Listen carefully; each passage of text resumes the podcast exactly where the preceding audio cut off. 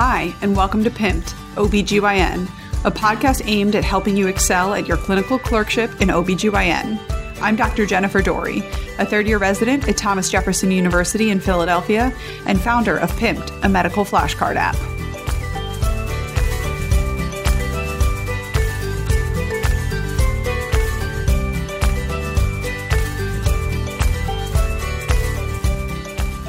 Welcome back to Pimped.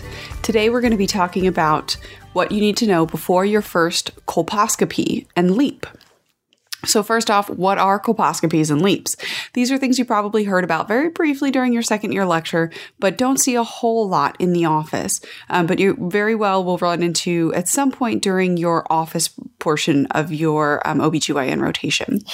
So, colposcopy is essentially looking at the cervix with a microscope and using different solutions to highlight areas of abnormality how do you get to need a colposcopy? So the reason we do colposcopy is usually after an abnormal pap smear. Um, that was done for cervical cancer screening. So if you take a look, there's a group called the ASCCP. They run the guidelines and publish the guidelines on the correct protocols for how to respond to abnormal PAPs and sort of the reasons that you end up at a colposcopy. These are guidelines that by no means do you need to memorize, but they are sometimes things that show up on the shelf in terms of does somebody with an LSIL PAP, um, how do they best get managed? Um, which means usually a colposcopy, or somebody with an uh, ascus pap, an abnormal but unknown significance pap, uh, get managed if they're young and healthy, in which case it's usually follow up with repeat PAP. So just knowing and being familiar with the, the, general concepts behind the guidelines can be helpful, although you really don't need to memorize them all. The link to the PDF for the guidelines is in the description of the podcast below.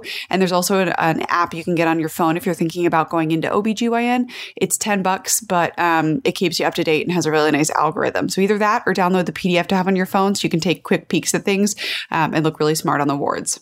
All right, so let's all, let's back up a second and talk a little bit about cervical dysplasia and um, what's actually causing us to need a colposcopy. So, cervical dysplasia, cervical cancer in general, is a completely preventable form of, of cancer um, in the developed world. We have one of the best screening tests around for it, which is a combination of the Pap smear and the HPV um, testing. So, cervical cancer is caused by a virus. It is caused by HPV or the human papilloma virus. It um, is a sexually transmitted infection the two most common, most virulent strains, the most commonly causing cervical cancer, um, are virus, the strains 16 and 18. Those two were the first two that were developed into a vaccine called the Cervarix.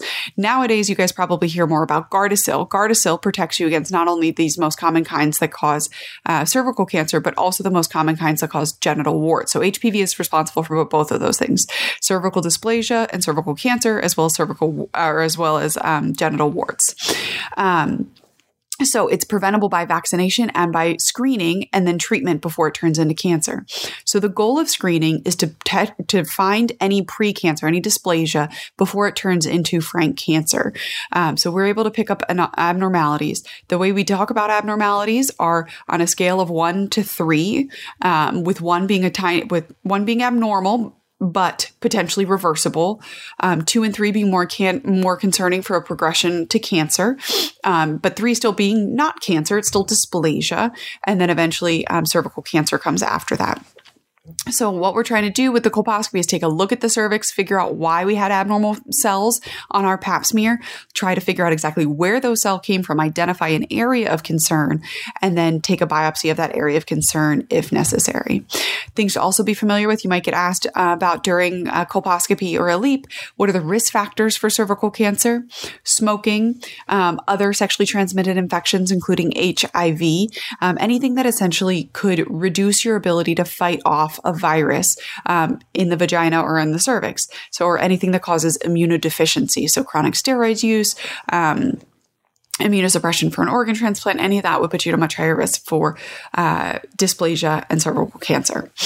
So, talk briefly about the histology, not my favorite topic, but something you got to understand at least a little bit of when we're talking about colposcopies and LEEP. So the cervix is made of squamous cells on the um, on the outside, on the portion of the cervix that you're going to be looking at. There's also the um, endocervix, which is the canal, which has glandular tissue.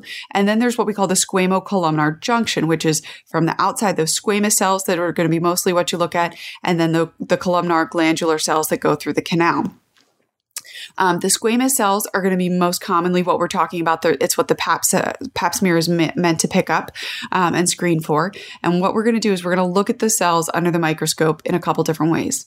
We might just look at them outright and see if we can see anything abnormal. Very atypical to see something abnormal. That typically means it's pretty advanced if we can see a, an outright lesion. Um, to pick up dysplasia, more oftenly we're going to put on a solution of some kind. The first solution we see um, often used is acetic acid. The exact mechanism of how acetic acid works is unknown, but atypical cells, if you remember from, you know, first and second year med school, atypical cells often have a higher nucleus to cytoplasmic ratio. So they have more dense nucleus compared to the cytoplasm, which is the less dense area of the cell. So the acetic acid turns that nucleus white. Um, so the cells that are abnormal that have a higher nucleus to cytoplasmic ratio appear whiter. So they cause what we call aceto white change. So when the cells, when we put the acetic acid on the cervix, if it turns white, those cells are considered more likely to be abnormal. We're looking for patterns of change um, within the cervix itself. So acetic acid and looking for aceto white change is the first thing we're going to look at on a, a, colposcopy. The second thing we can look at um, is something, or a solution we can use is Lugol's. Lugol's is an iodine rich solution. The iodine reacts with glycogen. Glycogen is in normal squamous cells. Um, it is should be there in the cell. So if these cells turn iodine stained, if they turn dark brown, they're normal. So unlike the acetic acid, which is abnormal cells will turn a color, with Lugol's, normal cells turn a color. So for Lugol's, we're looking for non-staining cells. Those will be our abnormal. Um, so that's the important difference to remember. So acetic, we're looking for the ones that change to white. Lugol's, we're looking for the ones that don't change. Um, so we can see several things by applying this acetic acid in the Lugol's. We can see what we just call HPV changes, which are sort of diffuse changes without any clear pattern. Um, we can also see things like increased vascularity. We can put a green light on the microscope and see um, vessels pretty well. So we can see abnormal vessels because, as you know, cancer, precancer, all of these things are very good at recruiting vascularity because they're very, they demand a lot of blood supply and nutrients to grow.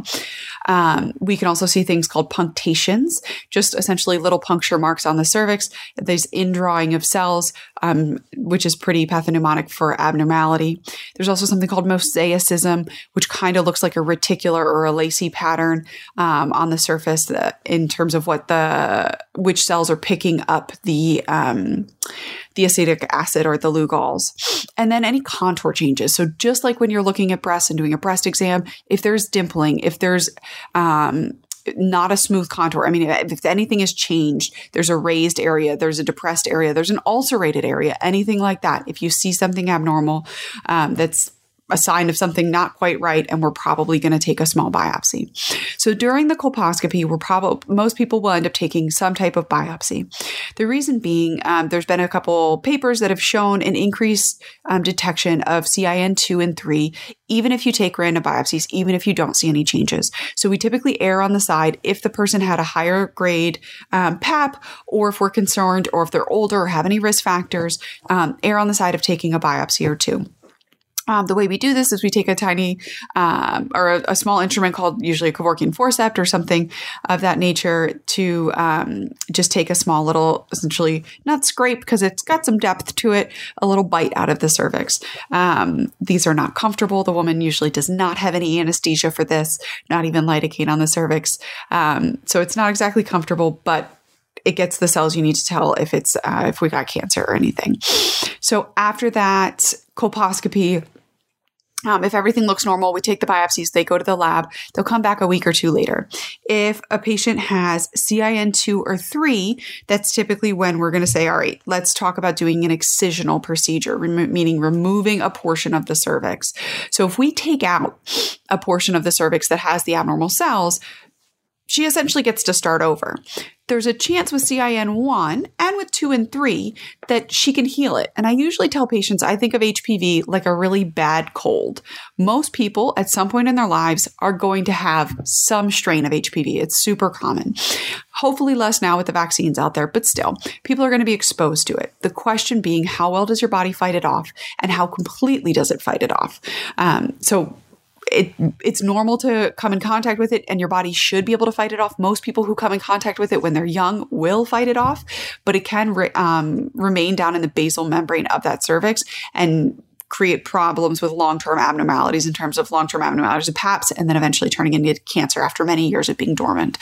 Um, so that's why we we watch people with abnormal paps pretty closely for a prolonged period of time to make sure it's not going to turn into something. But on the bright side, we usually have about 10 years to pick up an abnormality before something's going to turn into cancer. That obviously changes if you have other risk factors, things that are going to decrease your time um, before you develop cancer. Again, people who smoke, who have HIV, um, who are immunosuppressed, things like that um, are going to be more likely to develop abnormalities and cancers faster. All right, so if we have to do an excisional procedure, the most common excisional procedure performed um, is a LEEP or a loop excisional. Um, oh, sorry, a loop electrocautery excisional procedure. Sorry, I just finished a night shift. I'm on my third week of seven of nights. I'm getting a little loopy. So, um, a LEEP is an in office or in OR procedure where you take a small piece of the cervix out with essentially a wire that is looped. It works as similar to a Bovie. It has um, a monopolar current and is a, a wire um, that essentially can cut off uh, the end of the cervix most commonly. Ideally, you do it in a single pass with. Um, with an emphasis on any areas that looked abnormal with the acetic acid, or if you had a, a prior biopsy, you know the abnormalities at 12 o'clock, you're going to try and get a slightly bigger piece of from 12 o'clock. There's also something called a top hat if we're worried about an abnormality in the cervical canal itself. So, if we had uh, a reason to believe that the atypical cells could be glandular or columnar, like we talked about, that they could be coming from inside that canal, we'll do something called a top hat, which is a smaller piece focused really on that endocervical canal. So that's the LEEP. That's the most common procedure you're going to see.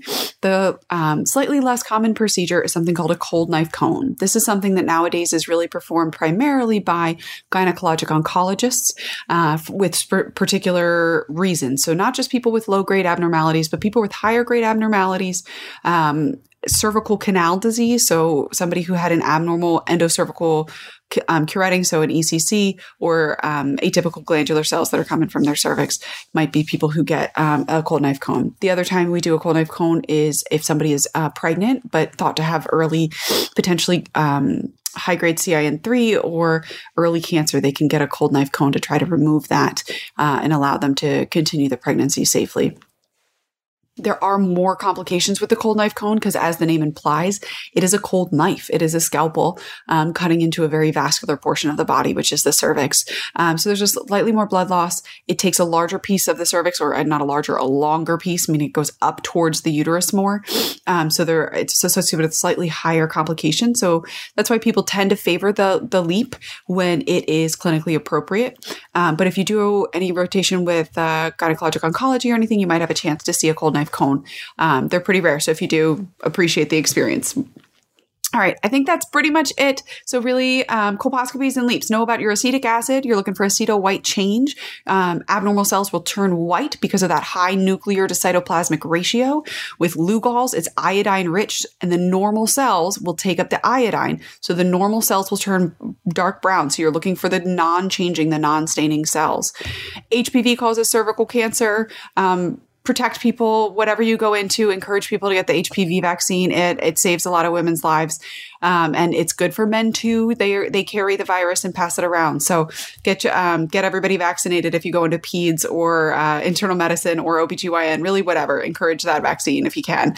Um, LEEPs for um, for most uh, cervical dysplasia, and then cold knife cones really for higher grade stuff that the uh, gynecologic oncologists are really taking care of these days.